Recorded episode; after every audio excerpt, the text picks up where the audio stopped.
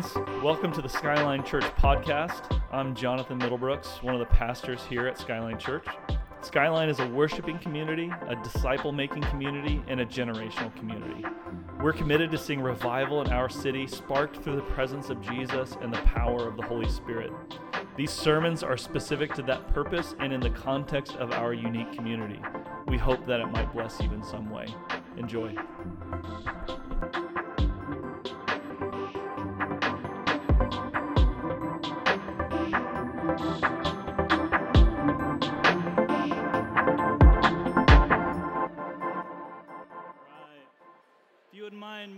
Way back to your seat. That would be awesome. We're going to go ahead and get started with our teaching time this morning. Welcome to Skyline. We're so glad you're here. My name's Jonathan. I'm one of the pastors here. Get to share with you this morning. Um, so grateful, friends, for um, worship for just the ability to be in God's presence week in, week out, for the team that leads us. Really grateful um, for how they lead us. What an incredible privilege it is to be in God's house um, every week to worship Him. So, this week we were supposed to hear about a new uh, prayer and healing ministry that Skyline has been engaging in and raising up leaders, and then all of our people who are going to share got sick. Um, and so Friday, it was like, well, we're going to punt, so that means uh, Greg's going to preach, and Greg said no. So I'm just joking. He didn't. I should just he should just come up now. So it got put to me to be like, hey, uh, in a couple days, you should you know figure out something to say that won't be terrible. Um, and so uh, I'm going to give it a shot. And uh, when all else fails, I felt like it was just a good time to kind of re up our vision as a church and who we are. And Chase mentioned it at the beginning, um, but I want to dig into it a little bit because uh, every week it seems that we have more new people. And what I know is that um, our culture really matters. If you're new here, you need to know about um, who we are and why we pursue the things we pursue and what we really value and how that gets um, externalized into what we do week in and week out. And and so, uh, Skyline is a worshiping community, a disciple making community, and a generational community. And I'm going to dig into each one of those a little bit this morning and talk about them. But that's who, who we are, it's not what we're trying to be.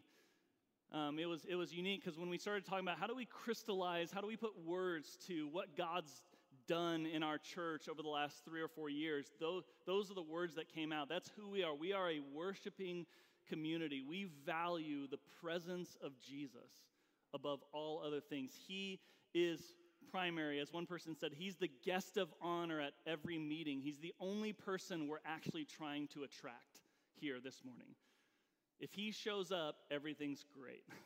if we miss him, then everything goes awry. We're a worshiping community. We're also a disciple making community. And then we're a generational community. So, all these kids, we want to do all of these things in the context of multi generational relationships. We don't want to just be a young church or an old church, a traditional church or contemporary church. We don't want to be bound by a narrow theological um, purview. We want to be across the spectrum. So we're going to dig into that as well. So if you've got a Bible in front of you, which I think you do, or if you've got one on your phone, open to Second Corinthians 3, Paul's words here really uh, spoke to me this morning as I prepared this.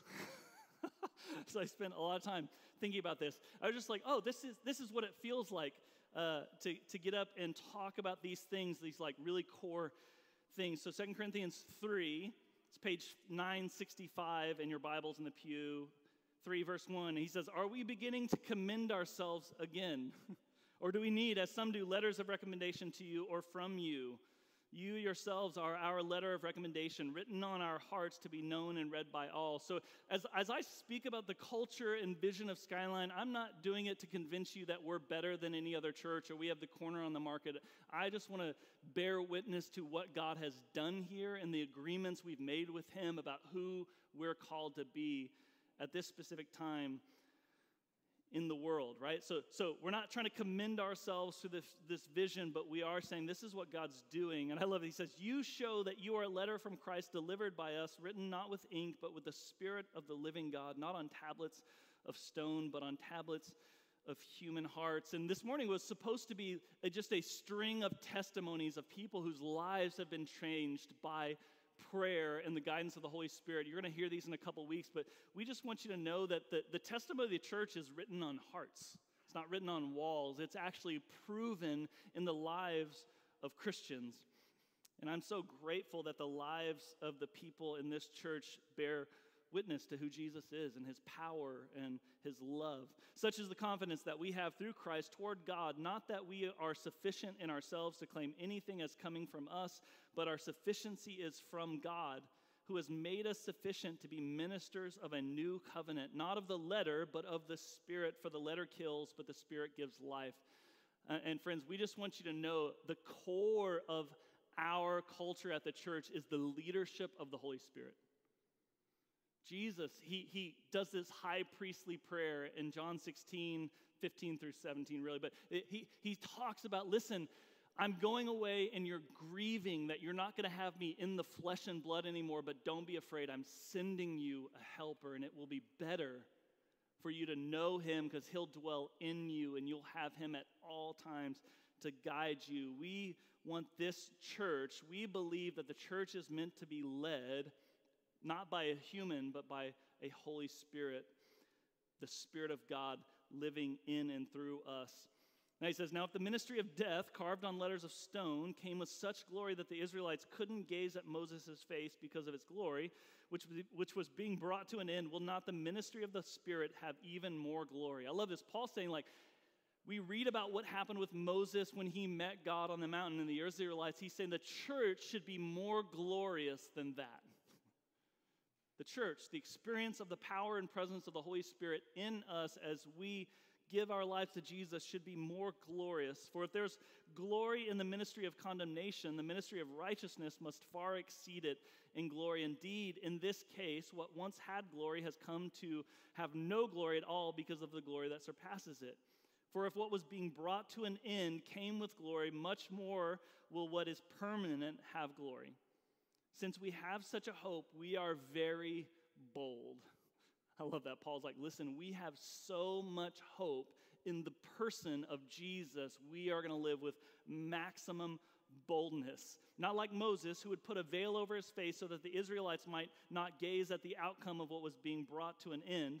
But their minds were hardened, for to this day, when they read the Old Covenant, that same veil remains unlifted because only through Christ is it's taken away. So, friends, religion puts a veil over your face, right? It puts a veil over your face and it obstructs you being able to see the new covenant, the glory of Jesus, his offer of forgiveness and grace and mercy without works, without earning. And so, I, I was thinking about this. It's fascinating. If you met someone uh, who got married, but they still had their veil on, the girl still had her veil on like 10 years later, you'd be like, I think it's probably time to like take that off, right? Like it's it's weird. Can you imagine like not ever being able to see a clear picture of, of their and that's what happens is is in many ways the church has decided because we we like rules, we like control, we like order, we take the veil and we put it back over our faces because we're scared.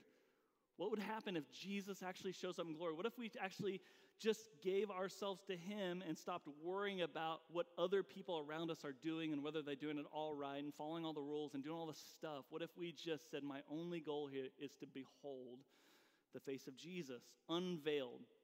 Yes, to this day, whenever Moses is read, a veil lies over their hearts, but when one turns to the Lord, the veil is removed.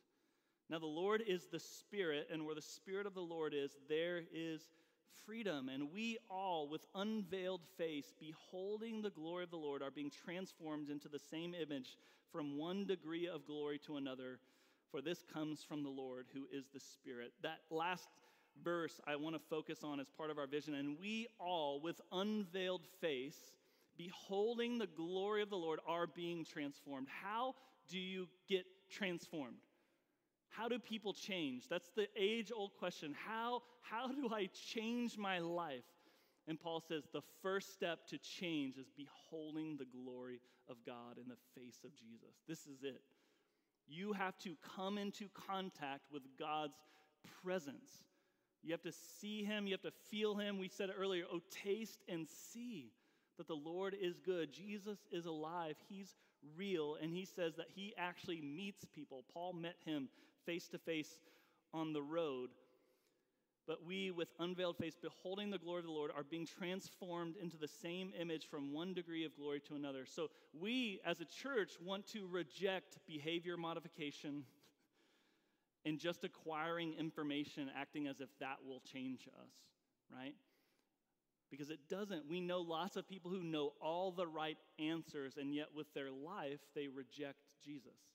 They live opposite because it's not just about acquiring information or trying really hard to change your behavior. It's about having an encounter with Jesus that changes you, transforms you. You're a different person. And that's why our very first foundational value is that we're a worshiping community. We were in the prayer room earlier, and Chase uh, brought up Moses and prayed this prayer of Moses that Moses looks at God and he says, God, how will people know you sent us unless your presence goes with us? I love it. He says, It's your presence that sets us apart from all other peoples on the earth. Like, without your presence, we're just a religion. But with your presence, we're the people of God. We're your people. You live with us, you walk with us, you lead us, right? By day and by night, you meet us in the tabernacle. So, our goal as a church is just to say, like, if the presence of God isn't filling the church, then we are just another religion. We're just another list of rules, a list of do's and don'ts, as Paul says don't touch, don't taste, don't eat. Like, you we're just trying to lay out the things to be good. We're trying to be good. And I think most of us in this generation would say we've encountered that kind of Christianity and it's not enough. it doesn't cover the deep longings of our hearts. We can't be good on our own. God is good, and His goodness can cover us. So we want to be a, a, worshiping community. And you, you find this, friends, if you just read the Bible all the way from front to back, you will find a God whose desire is to live amongst His people. Is to be present in the garden. He's with Adam and Eve. And then he shows up to Abraham and he calls him to be his people. Then with Moses in the tabernacle. Then in the temple. Um, then, in the actual flesh and blood of Jesus, God dwelt among, uh, amongst us. And then, uh, with the church, God says, your, My spirit will be in your midst. And then, in the end, if you read about the new heavens and the new earth, it says that God will be in their midst. And there won't even be a need for a sun anymore because his light will fill everything. God's presence is the primary thread throughout the entire Bible that shows his love for us, that he wants to be near us. Moses said, I need your presence. And then he says, Show me your glory. Because if I could just catch a, a, glimpse of your glory, I'd never be the same. And I could, I could live into this crazy calling that you have more in my life to lead these people through the desert. Like, I, I can do it if I know your glory. If I don't know your glory, man, it, I don't know that I can do it. And friends, I, I, was like, as I was praying through this, I was just like, this is like the difference between fresh food and leftovers. right?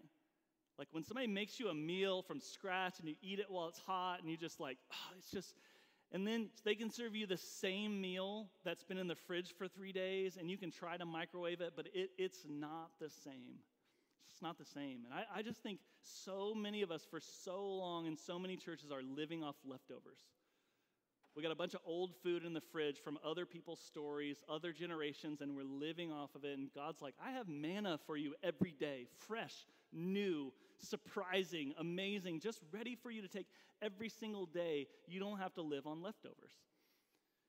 And I think sometimes the world comes into the church and they, they eat our food and they're just like, ugh, ooh, that's a little stale. That's a little, man, that's old, that's old bread. So, so we want fresh presence of Jesus because we believe it transforms people. So we sow into that. So every Wednesday night, we're here doing worship and prayer. Every noon on Mondays, we're in this room doing worship and prayer. Our staff, every single day, worships and prays together for at least an hour. We are sowing into his presence. We want to be near Jesus because that's where people change. Getting near Jesus is what changes people. And then we hear the voice of Jesus, right? When he goes in the temple, he overturns the money changers. What does he say? My house shall be a house of prayer. Not a house of preaching, not a house of learning, not a house of people following all the rules. My house will be a house full of people who love my presence. They just want to be with me. They want to be near me. They want to see me, hear me, touch, touch me, feel me. They want all that. They want me. My house shall be called a house of prayer. Um, John 4, Jesus meets the Samaritan woman at the well and Jesus declares, Believe me, a time is coming when you will worship the Father neither on this mountain nor in Jerusalem. You worship what you do not know. We worship what we do know, for salvation is from the Jews. Yet a time is coming and has now come when the true worshipers will worship the Father in spirit and truth. Listen to this, for they are the kind of worshipers that Jesus seeks. What is Jesus seeking on the earth right now? I think he's seeking worshipers. He see because if he has your worship, he knows he has your heart. He wants your heart, and out of the heart is where our love gets directed. Its worship is love externalized. It's saying, What's happening in here? I have to get out of me, and I've got to express it with my voice and with my body and with all of me. I need God to know that I love Him first. Jesus said, What's the first and greatest commandment? Love the Lord your God with all your heart then love your neighbor as yourself, right? But listen, you can't love your neighbor to love God. You have to love God, right? You, you have to love Him first. Your affection, your devotion has to be poured out to Him. And then the result of that is overflowing love toward your neighbors. It's a natural result, loving neighbors. We've talked a lot about um, the church, in many ways, has settled for the omnipresence of God when God's offering manifest presence. Right? God is everywhere at all times, but it's available in the same measure, and it's available to, to pretty much everyone. God is everywhere at all times, and yet the Bible just continually talks about God's desire to manifest his power and presence in your life. He wants you to know him in a different way than other people do who don't love and serve him, right? He's like, I want to be available to you in a different way, just like I'm available to Annie, my wife, and my children in a different way than I am to anyone else. Why? Because they're my first affection and devotion in this human flesh and blood thing, right? And then I'm available outside of that, but God's saying, You are my bride, the church. I'm available to you in a way that I'm not available to other peoples who don't call Jesus Lord. So we don't want to settle for omnipresence. We want to meet God. And, and here, here's what I know I know in a culture, let's call the culture Oklahoma, and let's call it Oklahoma Christianity, Bible Belt Christianity, Southern, whatever you want to call it. Um, I think one of our biggest idols is religion. And, and I think one of the biggest challenges to religion is worship passionate, exuberant, enthusiastic, abandoned worship offends the religious. Right?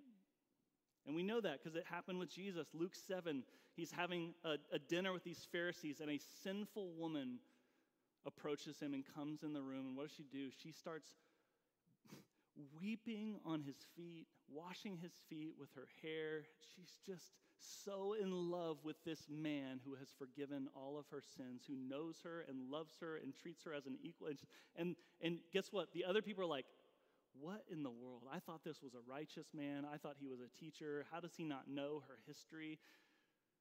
Like, abandoned, passionate worship offends the religious the older brother and the prodigal son, he missed the story, he missed the party, right? Because he was offended by the father's outpouring of love on the sinful brother, on the wayward brother, on the prodigal brother, and he couldn't. It's just like, and here's what I think I think in this age, the church, we need to do everything we can to offend our religion. All the religion we've acquired over the ages, over the years of sitting in church, it, it needs to get offended. Because Jesus wants our heart. And we want the kind of community where religion gets scattered. right? Where old religion, old covenant stuff just gets cast out. I think the church is for lovers. I think that Jesus just wants people who love him. And guess what? He loves lovers who are really screwed up. I love King David was like, you read his story and you're like, what in the world? How's this guy the king of Israel? And how did God not strike him with a lightning bolt? Murder, adultery, war, all this stuff. And yet God says, here's a man after my own heart. You know why? Because he knew he knew his sin. He, he understood and he would repent and come back and then he'd screw up. And he, but he was always after God. He was always running after him. So we want that kind of community. We want to be a worshiping community. We want to be a disciple making community, right? We want to be Matthew 20 out, go out into all the world and make disciples. And I think the key is what kind of disciples? We don't want people who can just regurgitate scripture. We want to reproduce those kinds of people, worshipers we want to turn worshipers into disciples. I love this, teaching them to obey. And I think that's like this over time, you will learn how to obey. It's not that the moment you become a Christian, you got it all right, all the rules, you're following it all. It's like, no, no, no. Over time, we are learning how to obey, but our learning comes in the context of abiding, of intimacy with Jesus. Abide in me, right? Apart from me, you can do nothing. I'm the true vine. My Father's the gardener. He cuts off every branch in me that bears no fruit, while every branch that does bear fruit, he prunes so that it will be even more faithful. So, can I just tell you, like, sometimes I hear that verse and I, I, I can picture God just going around the garden, looking at the trees, and like, no fruit. And I don't think that's the case. I think it's like, oh, no fruit today, maybe tomorrow oh, no fruit this week, maybe next week, no fruit this month. Maybe. I think God's patience, it, it, I think we can miss it in this text. I think we just think of, of, of, a, of a guard just going through, just hacking all the stuff off of us. And I don't think that's it. But I do think God's saying, if you'll just live in me, I will bring the fruit. Your only job is to abide. Isn't that crazy? He's like, You don't even produce fruit, you bear it. It just hangs off your tree. Your only job is to come and be, and abide, another word they use is remain. Just stay with me. Just stay. Just stay. I remember uh, Annie tells this story about her grandpa. Uh, I'm going to get weepy, but um, he was in, in uh, had Alzheimer's, and he's in the unit, and he had to separate from his wife. So she stayed in an apartment over here, and he stayed over here. And they said every night he would just be like, "Honey, would you just stay? Could you just stay tonight?" I'll, I'll make, I'll say, he's like, he'd be like, I'll sleep on the couch. I'll, I mean, he would like do all this stuff if you would just stay. I love that. I think that's a picture of Jesus, this, this spouse who just said, Will you just stay with me? I just love you. I just love you. Would you just stay? Would you remain in me? Would you abide in me? Would you stop worrying about all the stuff you need to fix? And would you just stay with me? Would you just be with me? So when we say we want to make disciples, we're not talking about like we want special forces, crazy, like street evangelists. You know, like if if if you abide in Jesus in that way and He goes with you, great. I, I mean, be a street preacher. That's it's not me, but listen, do it. But don't do it out of the thought that you have to do something for God. You don't have to do a bunch of stuff for God. He just says, "Come be with me, yoke yourself with me, and let's we'll walk into life." And I'll let you know when I want you to do something. So a disciple is not someone who acquires a bunch of information or someone who can who can do all the right things. A disciple is someone who loves Jesus with their whole heart. We behold Jesus, and as we behold him, we become something different. We all, with unveiled faces, beholding him, are being transformed from one degree of glory to another until we meet him and he becomes all in all. So, discipleship's actually about beholding and discipleship's about staying fascinated with Jesus. One of my favorite stories, a, a, a guy named Lance, my good buddy in Vancouver, um, we were talking about, uh, about it, and he, he shared about he had been married for 20 years, and he made this statement, he said, and after all these years, I'm still curious about her. I love that statement. I'm still curious. Like, I think in many ways, boredom, as Corey Russell would say, is the biggest enemy to the church today. I think we, we can easily forget our fascination and this author, he said, he said, you cannot disciple someone who's not, who, you cannot disciple someone who's not fascinated with Jesus. It's impossible. So we want worship to produce fascination with Jesus, obsession, devotion, affection, and that will turn into discipleship. Transformation through corporate beholding has always been God's plan for discipleship from the very beginning. And then the last thing is that we, we want to be, right, a worshiping community, a disciple made community, and a generational community. I love 2 Timothy 1 5 says, uh, Paul's talking to Timothy, he says, I've been reminded of your sincere faith, which first lived in your grandmother Lois and in your mother Eunice, and I am persuaded now lives in you also.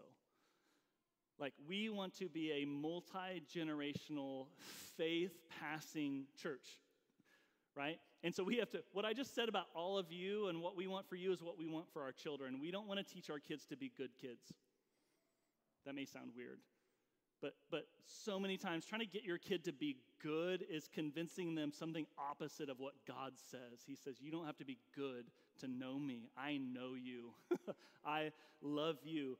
And so we want our children to encounter Jesus. We want them to come to know him in a personal way. And um, I was we were on vacation these last couple weeks, and we got to meet this family from another state and share kind of the story of our church. And I said one of my favorite things about Skyline right now is our adult children who grew up in this church who have come back that's like one of the uh, one of the biggest joys of my life is watching Chase Dewey, watching like Mary Kate, watching like Emily Hall, like like these people like grow up in our church, graduate college, and go where like where do we want to go? And they're not like oh not my parents' church. I don't know about that. Or like, isn't that awesome? Like we we want to be a place that is so about Jesus. It doesn't matter how old you are, how young you are. It doesn't matter how hip you are. doesn't matter what socioeconomic background you are, anything like that. We're just saying, like, if you want to passionately pursue Jesus, you fit here. You can be a part of this. You can be here. I love that, that we're doing this. Uh, when we did our, our family ministry discipleship circle, I don't know if y'all remember that last, I think it was last September. And we talked about, you know, the parents are the center of the circle. They're the ones who disciple their children. And then we've got kind of mentors, and then we've got guides. And uh, after church, Lena brought her little thing up to me, and she uh, she was had written on it Annie and my mom and dad. And then she goes, uh, "Where do Chase and Mallory fit on this? Where do they go? Which circle do they go in?"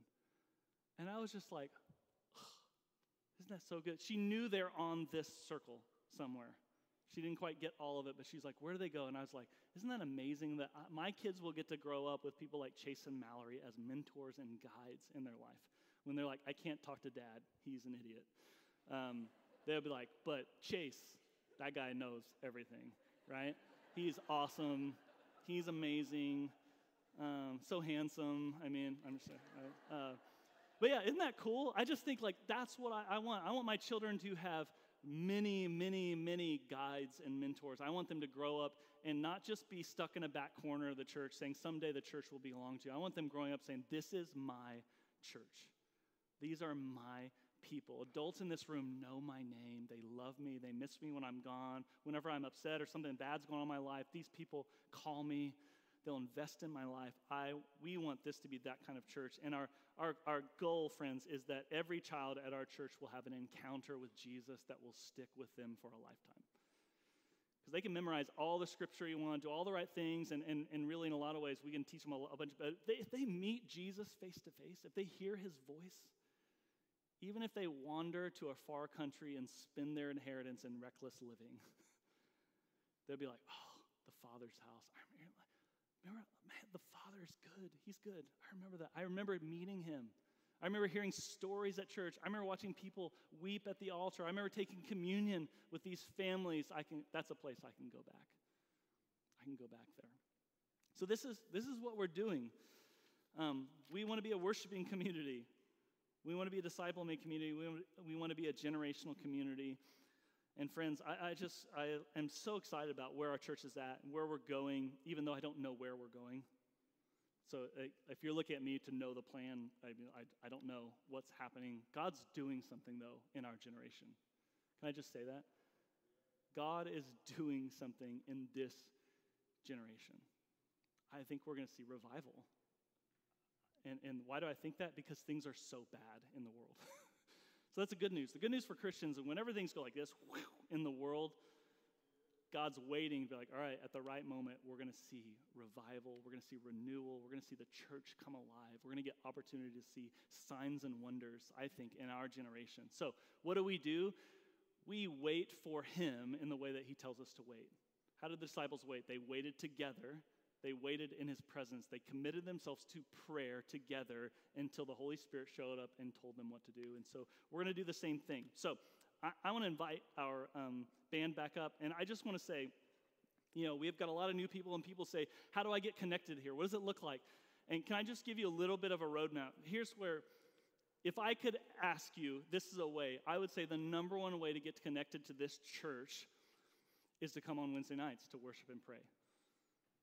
That's it. And I don't mean connected to a bunch of friends and connected. I mean, if you want to connect to the heartbeat of this church, we love the presence of Jesus. If you want to do that, come on Wednesday nights. And don't just come once. Like, make a commitment. Say, for six months, I'm just going to show up every Wednesday night. And I'm going to be in that room with those people, and we're going to build a history together in the presence of Jesus. I, I promise you, I haven't seen anyone who's done that that it hasn't changed their life. So if you're like, man, I, I want life change, I want transformation, I want to know God, I just want to encourage you to do it. Now, is it hard to do? Yes, I've got six children. Wednesday nights after church, Wednesday nights here is the best night of my week. Wednesday night after church is the worst night of my week. All right? But, friends, it, I, I just think if that's the only cost I pay for the rest of my life to be near Jesus, man, if that's too much, I need to go travel the world and see the church in Iran, the church in Pakistan, the church in China. What costs are people paying to be near Jesus? If mine's that my kids are cranky and stay up late and are disrespectful and I'm yelling at them and I gotta go, I need to come back to church then and like ask forgiveness. It's like, that's okay. But just do that. Another one's at Wednesday at noon, or uh, sorry, Mondays at noon. We do live worship in this room. And I know some of you are like, I can't break away from work, but some of you can. Just make a commitment. Say for you know for two or three months, I'm just going to be here every single time I can. I just want to be in the room. Do you have any like probably unconvinced, doubting, unrighteous people were in the upper room with the disciples who just got dragged in by a friend or a family member and they were there for Pentecost? I don't know. I bet there's a few though, at least, who are just like, I was just in the room, man, and like tongues of fire started hanging out, and I was like, and my life was never the same. So I want to do that. We have Discovery Bible studies. Um, now we have uh, ministries. We're doing a soul care ministry right now. It's, inner, it's like it's just transformation. We're going to talk about sozo in a couple of weeks about inner healing and prayer. I, I'm just telling you, there's so many ways to get connected. One is just to look across the aisle and say, like, hey, I don't know that person. Could we just grab a bite to eat after church? Because I just need to know some people. But, but I just want to say, like, I want you to connect to the core of our church, which is that we're a worshiping community. And so I just encourage you to do that. And here's what I know is that um, our life, this life that we're living, uh, and, and, I had this revelation about uh, my parents and my grandparents. So I grew up a pastor's kid. My mom's dad was a pastor. His dad was a pastor. His dad was a circuit riding Methodist preacher in Oklahoma Territory before it was a state. He rode a horse around this state preaching the gospel. Well, it wasn't a state, the territory, right? So I know what it feels like to be in church Sunday morning, Sunday night, Wednesday night, and just do the thing over and over again and think my parents were just really churchy and religious and what a waste of time. And as an adult now, I'm just like, I think they understood that this life is so hard. I need way more of Jesus and his people than I thought. This isn't meant to be done alone. It's not to be uh, to do with a little group over here on the side or just my own personal devotion to Jesus. It's meant to be done with the body of Christ together.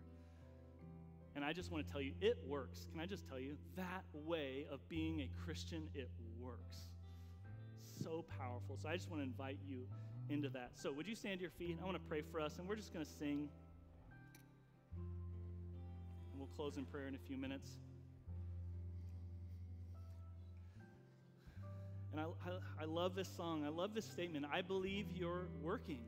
I still believe you're working. I believe that the book of Acts isn't just a fairy tale. I don't believe it ended there. I think this kind of life is available to us if we will give ourselves to it. So we want to be that kind of church. We'd love for you to join us. So, Jesus, we love you. We worship you. We acknowledge you as the Lord of heaven and earth. We believe that you are fully God and that you became fully man, that you took on flesh and blood to know our pain, our suffering, to witness with us the difficulty and the devastation of this life and this earth, and you took all of that on yourself on the cross to die that we could be near to the Father, that we with unveiled faces might look on your face, and that we could be transformed, that you could take all of our sin and failure and shame and mistakes and unworthiness, and you could wash it away once for all, that we could live free, we could live bold, and that you could use us for your purposes on the earth. So, Lord, we want all that you have for us. So, today, I just pray if there's anything that's been holding you back from fully engaging with the body of Christ, would you just allow the Holy Spirit to deal with that this morning? If it's church baggage, I just encourage you, let it go. If it's leadership baggage, let it go. Whatever it is, Jesus' invitation today is to know you for you to be known by Him and for you to come into His people. So we just love you, Jesus. We thank you for the invitation. And we would just receive it this morning with glad hearts. We want to be a worshiping community, a disciple making community, and we want to see generations, Lord, changed through the gospel of the kingdom. In Jesus' name, amen. Let's sing.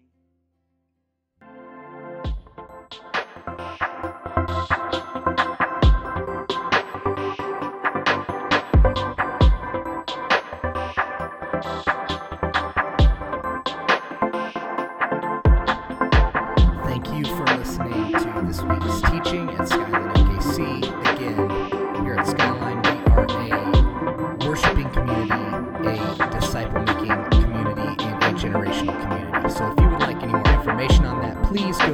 website at